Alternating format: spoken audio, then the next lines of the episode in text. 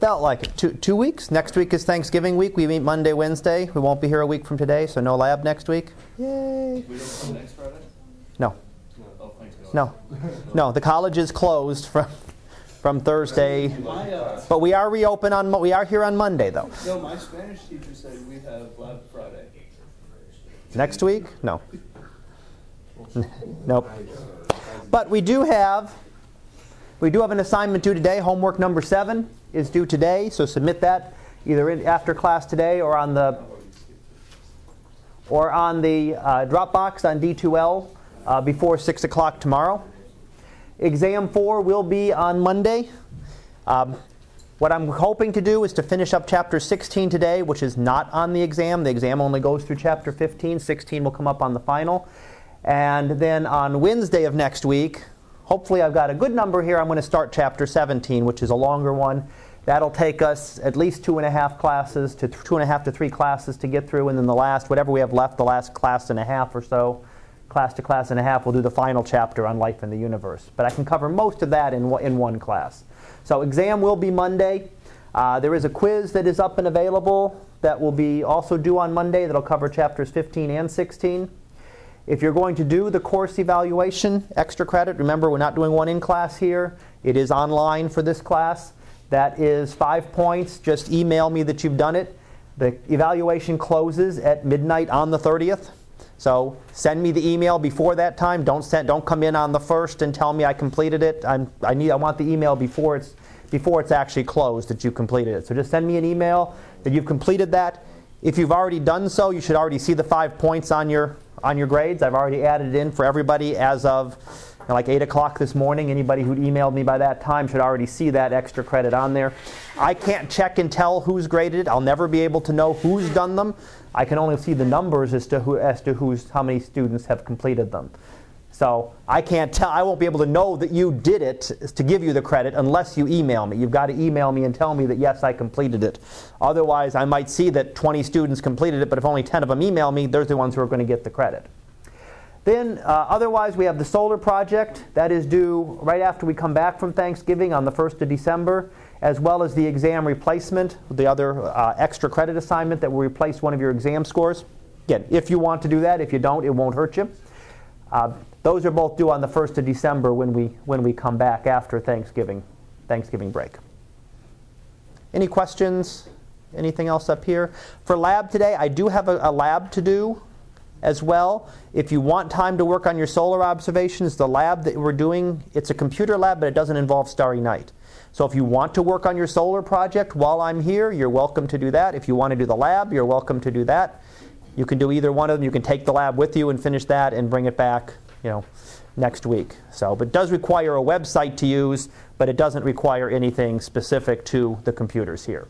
So I'll leave that up to you. If, you. if you're having concerns with the calculations or graphs and you want to work on those while I'm here to help, I'll be more than happy to let you do that for the lab section as well. Otherwise, if nothing else there, our picture of the day for today.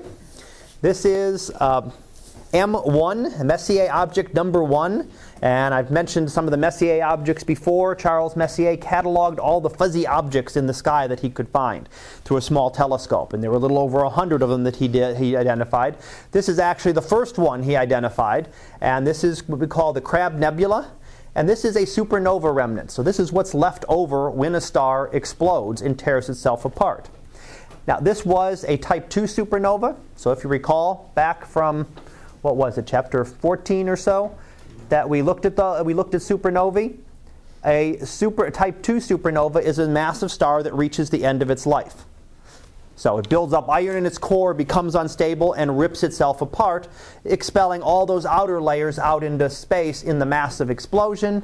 And right at the center here, I believe, if I'm identifying correctly, because they don't identify it for me here, but that would be the pulsar at the center. There actually is a pulsar at the center, a neutron star, the compact remnant of that star that is left over there. And we do see this pulse, so we do get beams of light for it. We actually happen to be in the path of those, of those beams. Um, this is also where all of the elements come from, so everything that we're made up of. Right, was part of a supernova, not this one, but a supernova that occurred a long time ago. The Big Bang, as we'll talk about in chapter 17 coming up, created hydrogen and helium only. So that's all that came out of the Big Bang was hydrogen and helium. So if it were not for stars exploding like this, you know, we wouldn't be here. We need things like oxygen, carbon, iron, um, heavier elements, you know, things like copper, and that make up our bodies, everything there, it came from a supernova explosion. It was either produced in the star before that and then expelled out, or was actually, for most of the heavier elements, things like gold and platinum and uranium, was actually created in the explosion itself. While the supernova is going off with that intense energy release, could actually fuse even heavier elements. So that's where most of the things that we see here, you know, except for hydrogen and helium here on Earth, that's where almost everything came from. This supernova occurred uh, almost a thousand years ago now. This was actually visible on Earth in 1054. So, coming up on the thousand year anniversary of this in another couple of decades. But almost a thousand years ago. So, you're seeing this how far that star has expanded, how much that material has moved in a thousand years. And considering how far away this is, you know, we're now talking things that are you know, light years across. So that's had that much time to be able to expand great distances. You can actually measure this. Astronomers can actually measure the rate of expansion. You can pick out different pieces of this nebula, look at certain filaments and knots in it, and can measure how much did they expand. What did the picture look like 20 years ago, 30 years ago? And you can actually measure that rate of expansion to figure out when the supernova occurred. So Nice picture of a supernova remnant there, what's left over when a real massive, real big massive star, much, much bigger than the sun, explodes. Questions? Otherwise, we'll see what we can do on chapter 16 here and get that finished up. We were right here last time, as I recall. We were looking at galactic cannibalism, galactic mergers, galaxies combining together to form larger galaxies. And we think that is the process by which the galaxies that we see today, spiral galaxies like our own, large elliptical galaxies, form. Now, what we're seeing here is two images. We're seeing in the red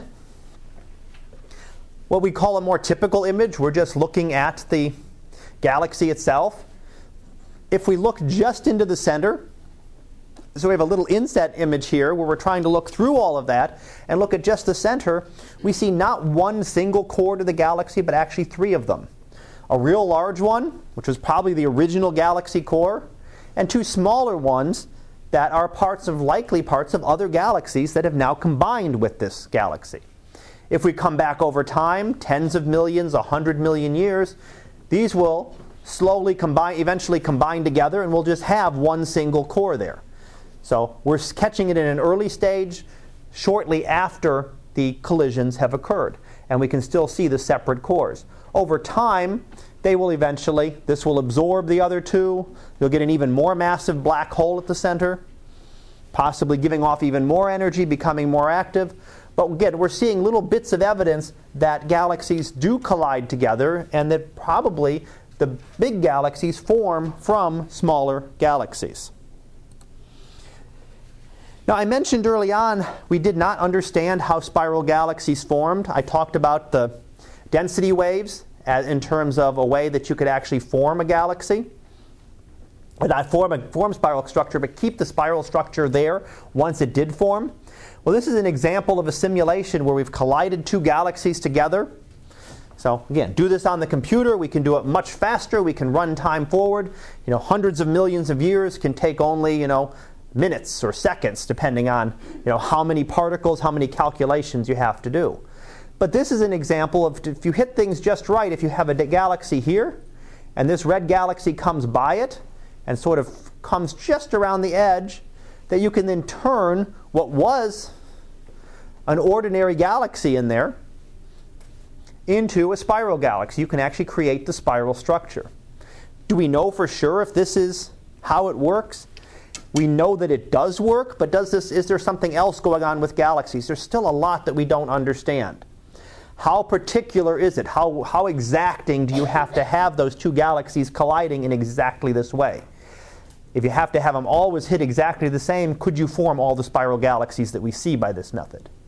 Know, just as you can form a solar system by two stars colliding together, it would be extremely rare, and we wouldn't expect to find lots of galaxies, lots of, star, lots of solar systems out there.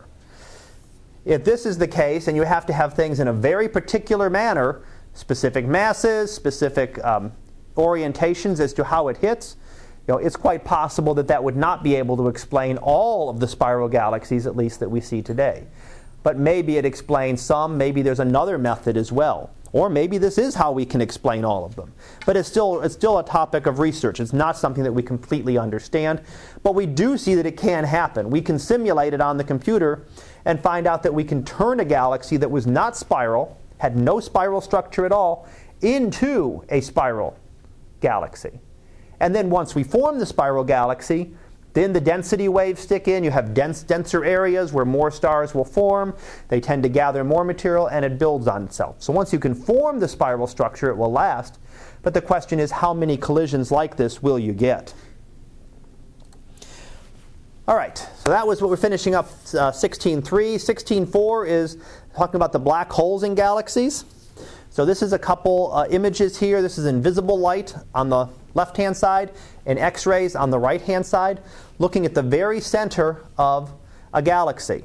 And again, galaxies merging together. We're actually finding in this case not just a single black hole, but two of them. And there are two supermassive black holes.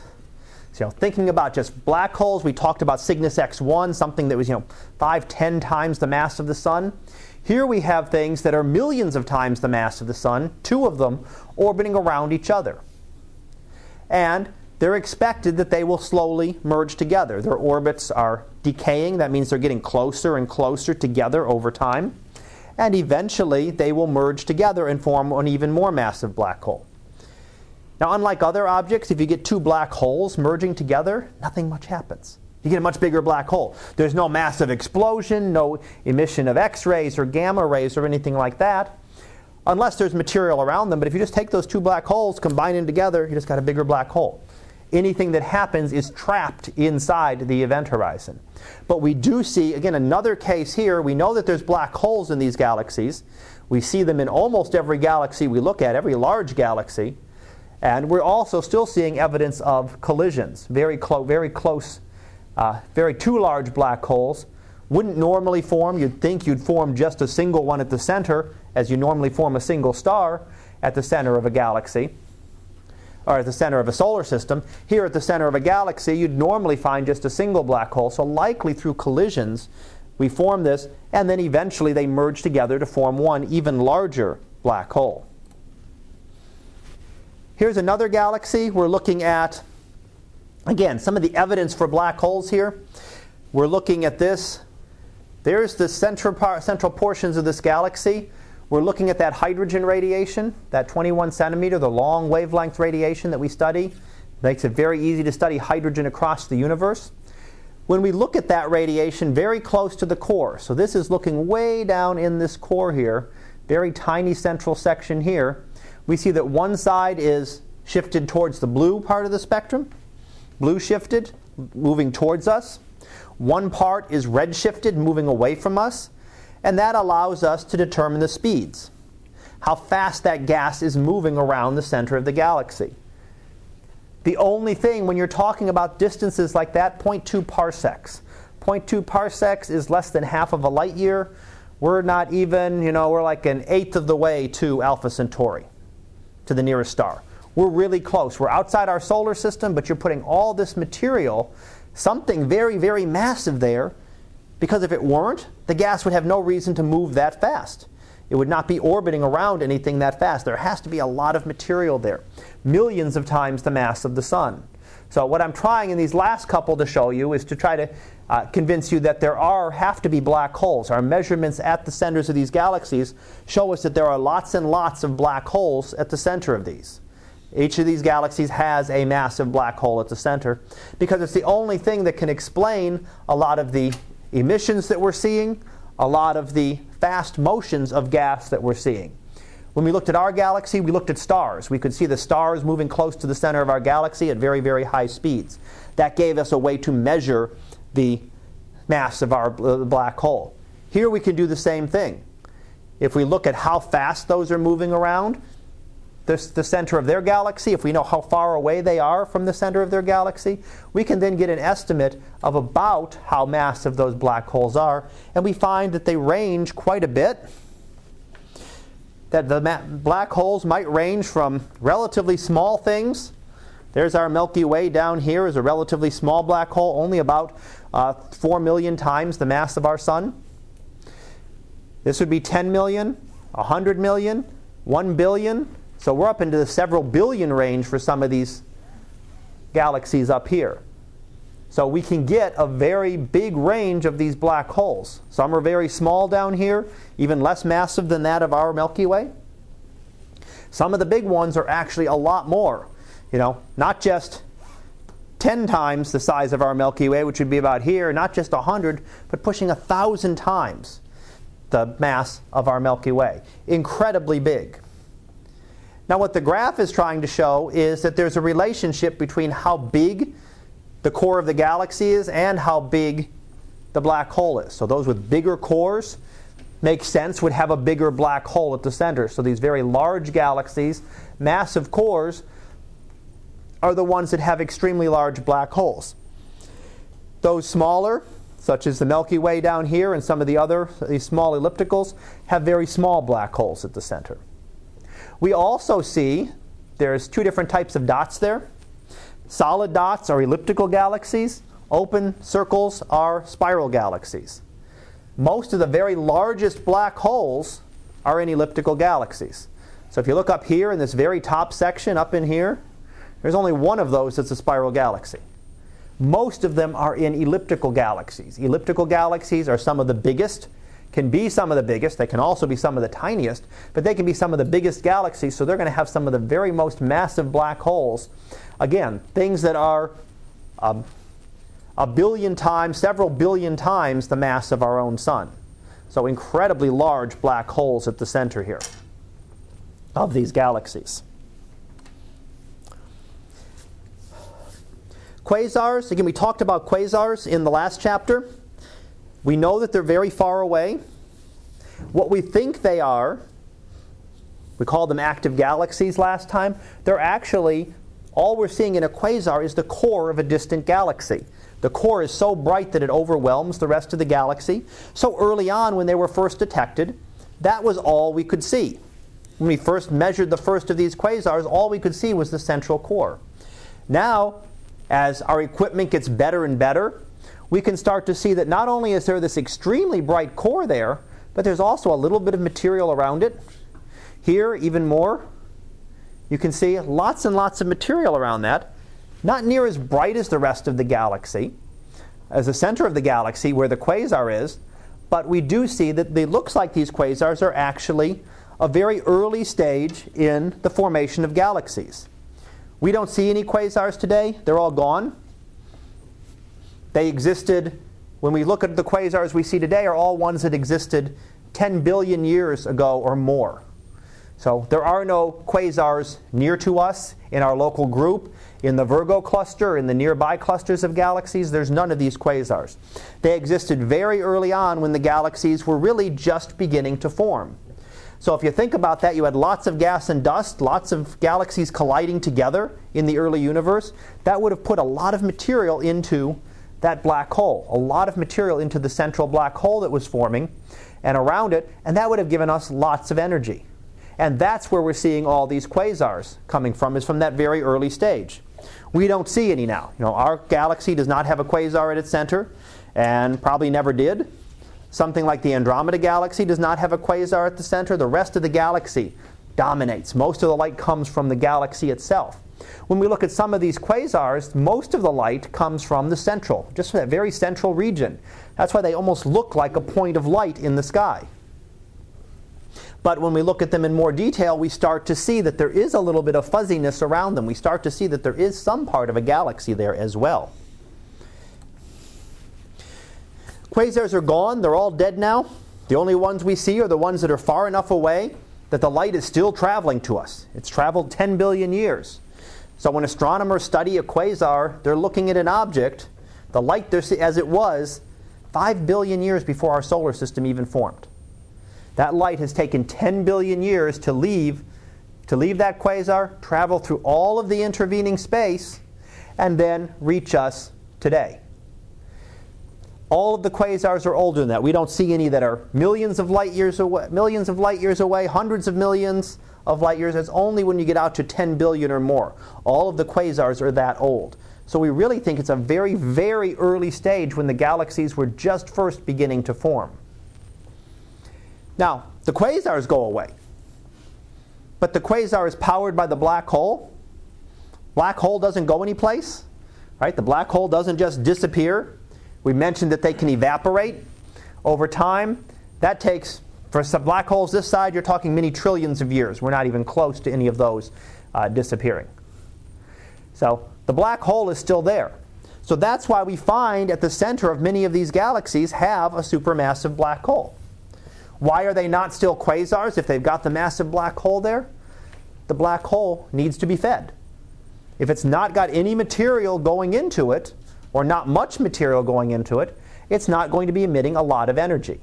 The more material you shove into that, again, early on, you probably had collisions and galaxies. You had lots of these little tiny galaxies smashing together all the time. You were putting a lot of material into the accretion disk around that black hole.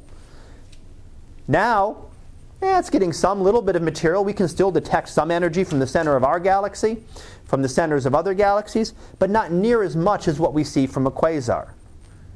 So we know that most, we believe that most, if not uh, every black hole has a, has a massive, every galaxy has a massive black hole at its center.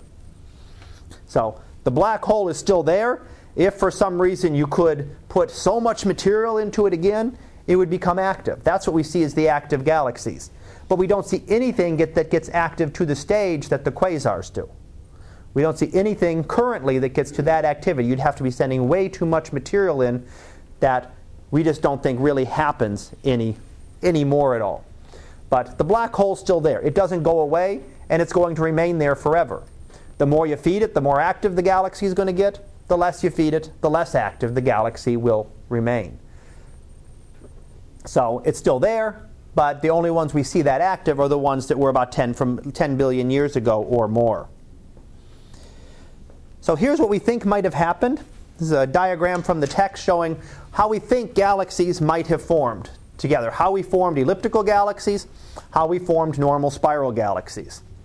A long time ago, billions of years ago, shortly after the Big Bang, these were the very first galaxies that formed, small irregular galaxies. They would slowly merge together, start to form a black hole, which would be collecting all that material around it into an accretion disk, giving off lots of energy. As you combine a couple of those together, you can really feed that black hole and you can form a quasar. So that's when we see. This is very early on. We're getting to these quasars. This era is really the first couple billion years after the Big Bang. And you've got a black hole here getting larger and larger as you've combined. You know, I've only shown two combining here. It's not just two, it was probably 20 50, 100 of these things combining together to finally make up a quasar. It was lots and lots of them, not just a couple. Once you form the quasars, you can do two different things. And this is how we think we get a couple of the different types of active galaxies that we see. Quasars were one of them. Another one might be that quasar might combine with more small galaxies Okay, so a small galaxy would merge with it, hitting it just right, forming it into a spiral galaxy. Early on, it's going to be much more energetic. If you recall, that was the Seyfert galaxies. Those were the ones that looked like spirals, but were emitting a little too much energy. So you could take a quasar, combine it with another galaxy. It's using up all its fuel at the center around that black hole, so it's quieting down, turns it into a spiral galaxy. Over time, you use up the rest of that material around it, and pretty much you end up with a more normal spiral galaxy. So that's one way you can go. Take the little tiny galaxies, form a quasar, more little tiny galaxies crash with that quasar and make it into a spiral galaxy. Now, the other thing that you might be able to do is take a quasar, take two of those quasars, and combine them together. That would be two really massive objects together that's when we think we get a radio galaxy. You combine those two together, you essentially use up all the gas and dust at once with those two big objects colliding and create lots and lots of stars all at once, lots of energy going out. That's when you get the radio jets streaming out. And you've smashed all of that together and then formed an elliptical galaxy. So, two different ways, just really depending on how they merge together. The black holes are still there, as kind of highlighted in this image. There's the black hole at the center of the elliptical galaxy. There's the black hole at the center of the spiral galaxy. They're still present. They haven't gone anyplace. They're still there, they're just not active anymore. So, very early active galaxies were the quasars. A little bit later, we had the radio galaxies and the Seyferts. And they've just sort of, as they quieted down, just become more normal ellipticals and normal spirals.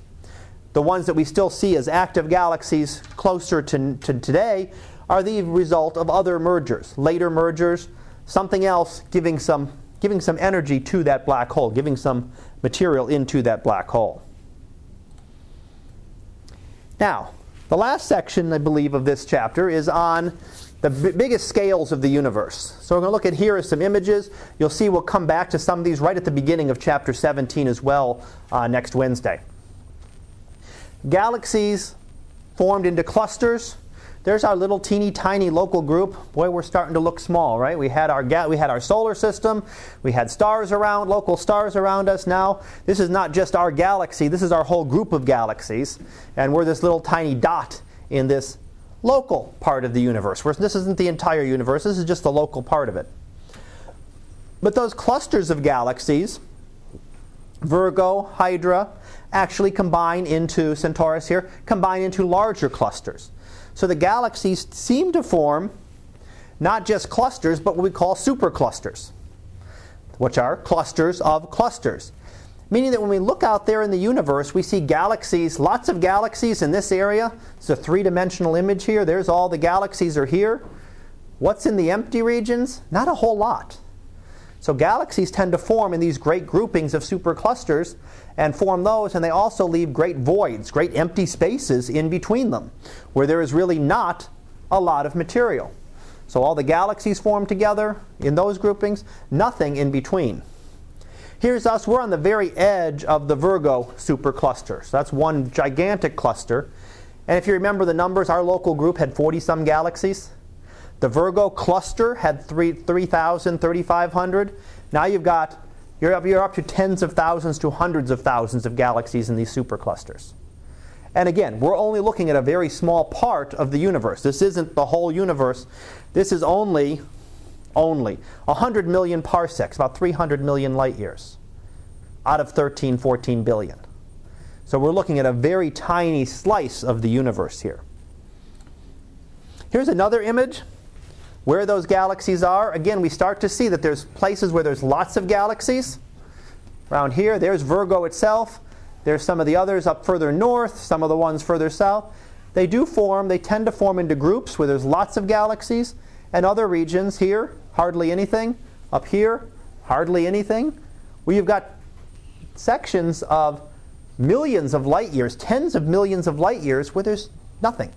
It's pretty much just empty space and there's not a lot of material. There's one there with hardly anything. Here, you got a little bit, but that's still pretty empty. This region right here, hardly any galaxies present in it. So, very, very empty by comparison when you count the number of galaxies when you're looking at the Virgo cluster. So, a lot of space is actually quite empty. We've gone over that from the beginning, right? Our solar system is empty. Our local neighborhood of stars is empty. The ga- neighborhood of galaxies is empty. Well, even the universe is quite empty in many spaces. When we look at a little bit larger section here, uh, we see, again, more chains, more uh, filaments of material. This is actually called the Great Wall of Galaxies. Kind of stretches across from one side to the other across the diagram. There's the clusters here. Some of the clusters, we're, we're at the center doesn't mean we're anything special. It's just because we're observing from here.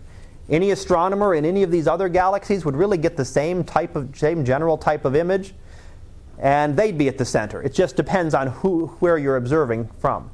But you see again, lots of filaments, lots of walls as they're called here, and lots of voids, area where there's hardly any galaxies. Even areas close to us. It's not just that they're really far away. Okay, these galaxies that are getting real far away are hard to see. They get faint. Maybe that's why we don't see so many. But even close to us here, we see big chunks with no galaxies and some with lots of galaxies kind of chained together. So we do start to see some kind of structure to the universe on these kind of scales. We're talking about hundreds of millions of light years. We're not out to the edges of the universe yet. We're going to get we'll get there shortly. Here's an even bigger one. This is the same type of diagram. You look at how many galaxies were counted, looking towards the north over 11,000, looking towards the south over 12,000 galaxies. So each of those dots in there is, a ga- is representing a galaxy. You're starting to lose that structure. Is there really any pattern to this? You still start to see some of the voids, some of the lighter areas, you see some concentrations, but you don't see any large structures. Our last one, the last one we were looking at was this section right here with that blue line. That's what we were looking at in the previous image. Now we've gone up this much further. Gone up that much further in distance, getting out towards the edge of the universe now. But there's really no sign of structure on really large scales. There's no big, you know, gigantic uh, void that covers a big chunk of this. There's no uh, large wall that really covers the whole section of it. It's pretty much just a uniform. When you get out to the very largest scales, the universe is very, very uniform, has almost a frothy, frothy, you know, bubbly appearance. That there are these little bubbles on small scales, but there's no gigantic bubbles. There's no gigantic walls, there's no gigantic voids. We see them if we look on these kind of scales, but when we look much larger, we don't see any detail. Now, I mentioned this the last time. You see lots and lots of galaxies here, and you don't see so many here. That has only to do with the fact that we can't see those galaxies because they're so far away. There's lots more galaxies out there if we could go and count them all. The problem is many of them are just so faint that we cannot see them at all. So it's really that it's more difficult to observe them than anything else. We just cannot see all of those galaxies. They're there, but we can only see the ones that are bright enough. But we still see the same kind of patterns just on much on the smaller scales. As we start to get bigger, it's starting to become more and more uniform just a very general structure for the universe. Now, learning about that material, it's difficult to study the material that's in between. In between, in those voids, it's very hard to study them. They don't emit a lot of energy. They're not bright, they're not forming stars, they're not forming galaxies, but there is some material in those voids. So, how can we learn about them? Well, one way we can do, about, do that is through the quasars. Quasars are all very, very far away. So the light from them has traveled through all these different regions, has traveled through voids, has traveled through clusters of galaxies to get to us. It's traveled through a large chunk of the universe to get to us. So if we study the spectrum of a quasar, we can learn about all of that different, all those different regions around it all the different regions, not just out by the quasar, but all the different regions that it passed through over time as that light took 10, 12 billion years to reach us.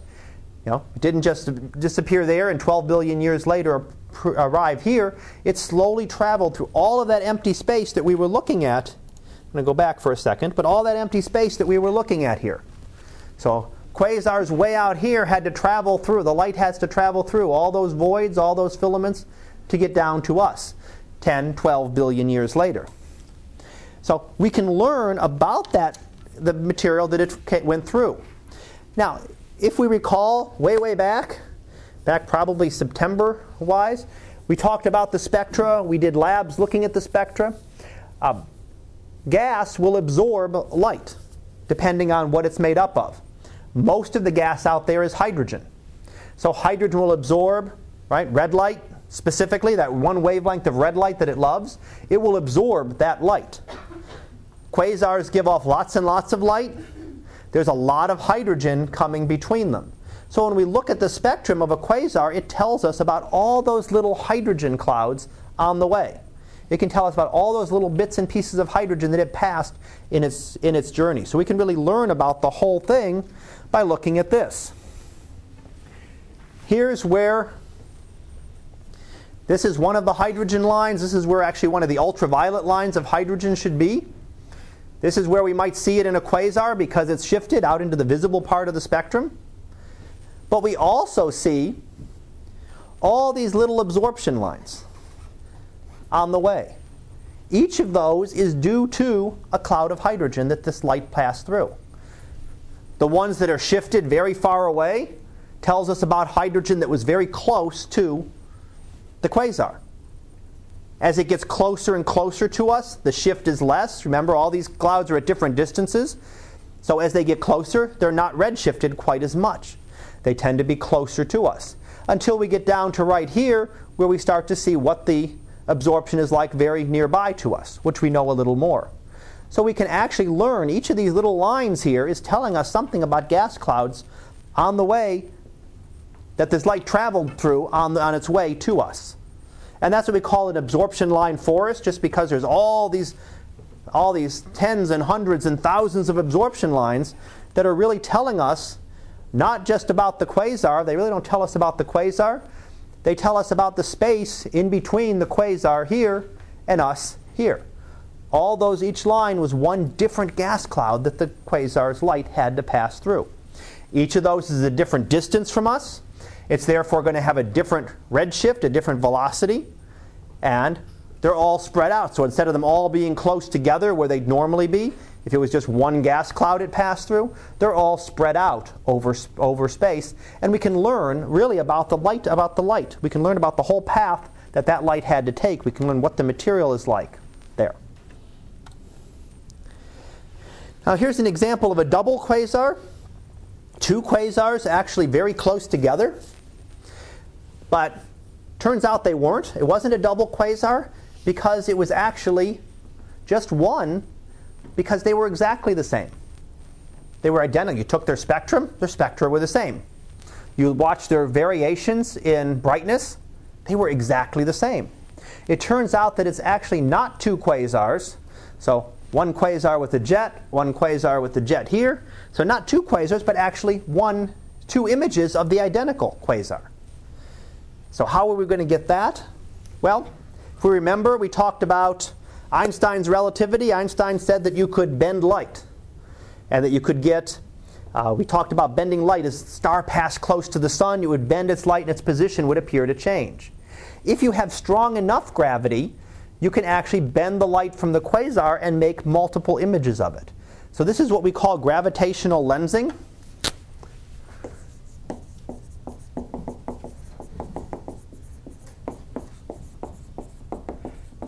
It's really using gravity to bend the light and actually brings the light together and forms multiple images. We can tell that's what's going on because they're identical. You know, no two things are going to be identical out there in space. You're going to get you're going to get quasars, you're going to get you know, two quasars. They're going to have some differences to them. Their spectra will be slightly different. You know, their variations, one will get brighter, one will get fainter. These two were doing exactly the same thing. So instead of just being two really close together quasars, they were a single image of, or two images of a single quasar. And that happens through gravitational lensing. And here's an example of what happens, how this happens. So you might have some object in the foreground, might actually not even be visible to you. Even if it's a galaxy, it might be in between these, but it might be a galaxy that's too faint to be seen. Whereas the quasar is much, much brighter or visible. And what happens is the light travels, some of this light travels out in all directions, so some of it's going this way, planning to head off this direction. It passes near this gravitational field and gets bent to us here at Earth. Another set of this travels this way, comes towards us here. When we look backwards, we can't we don't see the quasar there necessarily. We see the images coming back from here. There's one of the images we see the image coming from here, another one. Sometimes you can get two images, sometimes you can get three, four, you know, ten. You can get multiple images depending on how good the gravity source is lined up with the quasar.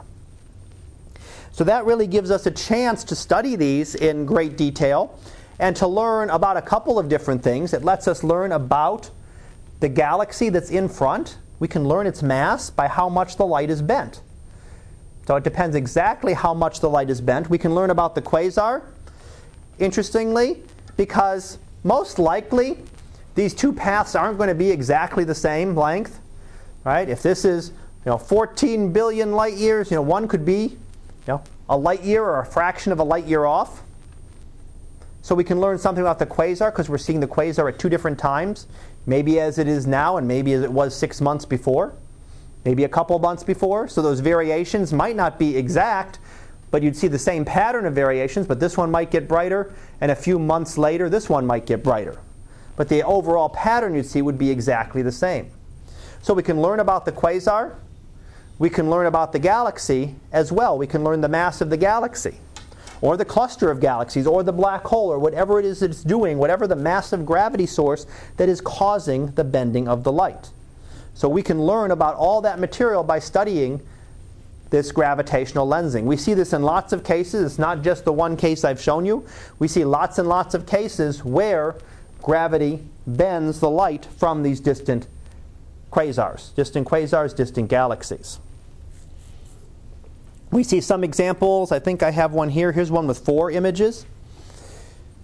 On the left hand side, that's actually a visible light image.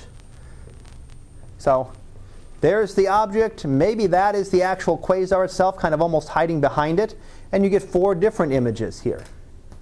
If you get everything lined up perfectly, you'll actually form a ring.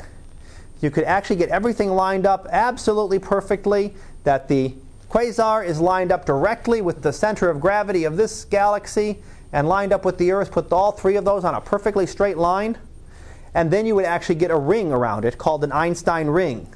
So the galaxy would appear as a ring around the other one. Very rare, be very, very rare for that to happen. We see multiple cases. We don't really see any rings except theoretically, except when we do simulations of it. Here's a couple more examples of gravitational lensing. It's not just necessarily the galaxy, a single galaxy that does it, a whole cluster can be used as the gravitational lens. Here you see a whole bunch of galaxies here. The odd ones you see are these things that are kind of streaks and things. Those are actually bits of the other galaxies that have been lensed. So they've actually been distorted. So like a funhouse mirror, mirror, they've actually been distorted in their shapes. You actually distort some of their shapes around. So instead of just looking like little galaxies, they're actually stretched out or squashed down. Their shaping actually changes by the gravitational lensing, by passing through the gravitational field not just of one of these galaxies, but of all of them at once. On this one, we're seeing probably what they believe here that these measurements of these, these are probably all these blue things are the same galaxy, images of the same galaxy that's probably behind this cluster here. And we're seeing all those little tiny pieces not pieces of the galaxy, images of that same galaxy, just distorted as they pass through the gravitational field of this. Again, that tells us something about this galaxy because we can look at all these different images at all different times of it at once. And we learn something about the mass of this galaxy cluster. It gives us a way to measure that mass and determine how massive it is, how much material is there in that galaxy cluster.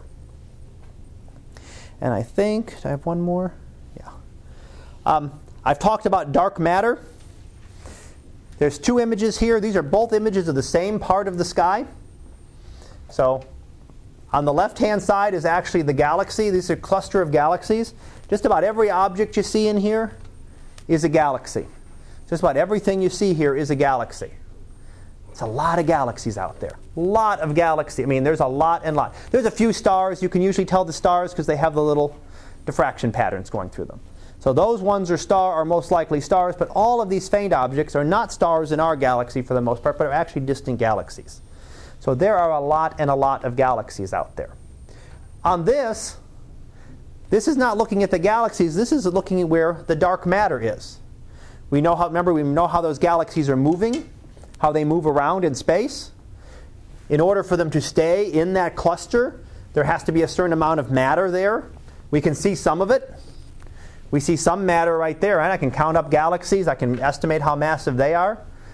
But this is where the mass has to be distributed to explain the distribution we see in the galaxies. So there's lots and lots of material here, but greatly spread out well beyond the clusters that we, well beyond just the central part of that cluster. Lots of material here, lots of material here, here. Very little dark matter in some of the places needed. So we can use this, we can use this gravitational lensing to really be able to study the dark matter to learn where this dark matter is, how it's distributed in space. And we'll need that in the coming chapter, really, to be able to look at what everything is like in the universe. How did galaxies form and clusters form in the first place? So, we explained how a galaxy formed with our own galaxy. I really didn't go through how a cluster of galaxies yet could have formed. And that's what we'll look at in chapter 17. Chapter 17 is cosmology and that's you know, the origin and the history of the universe. So we'll start talking about the Big Bang uh, next Wednesday, and then go on from there with you know how did the universe form from that, and how did we get to all of the stuff that we know today? How did we get to spiral galaxies and elliptical galaxies and stars and nebulae and planets and all of that? How did we get through to that? Through to that. So I think is that all I had up here? Yeah, I didn't put the I didn't put the review sheets up, the review summaries up there. Those are uh, worth looking at still. But I'm going to go ahead and just stop there. I did pretty good. We got through that section today. Maybe you take a break and stretch for a few minutes, and then I will get your lab uh, out and ready here for you in a few in a few minutes. Questions? Yes. Does dark matter follow the same laws as normal matter? That it cannot be created and not be destroyed? Yes, it would be the same. other than you know nuclear reactions, whatever the dark matter is, it's not. You can't just make more dark matter or get rid of dark matter. So it it follows the same laws of gravity. We see it gravitationally. What else does it do? I mean, it, it doesn't give off any energy. So there's some laws that it you know. It has some different properties that it doesn't give off, like visible light or X-rays or gamma rays or radio waves or anything else. So it doesn't interact with energy quite the same, and we'll see that in the next cha- in the next chapter. Ever thought of that it might be what comes from a black hole when it fades? Um, when it fades, it just it forms regular particles, though, because we know what the material that it, you know, the Hawking radiation. One particle comes in, one goes out. That forms the. So we'd know what kind of particles that would, would be any normal particle. But yeah. Um, what would happen to all the mass that the black hole is um, sucked in over its lifetime when it finally dissipates? it's over time, it's, it's extending that mass out as either mass or energy in that Hawking radiation. So it's giving off those part- those little bits of particles. That's where all of its mass is going. That's why it takes an incredibly long time for a big massive black hole is not going to really do that very quickly. You're losing a few particles here and particles there. It's not going to affect a billion solar mass black hole. It's going to take it trillions and trillions of years for it to wait, get rid of all that. Create about five of those a day. Yeah. The Large Hadron Collider. Yeah. The little tiny ones, yeah, they create and they go right, o- they disappear right away. But they don't have the gravity that they're going to do anything. So it's not going to affect you. You know, they don't have the strong gravity. It's, if they're, you know, microscopic atom-sized particle, they got the mass of an atom. They don't have the mass of a sun, even if they're a black hole, and they evaporate very, very quickly. Excellent.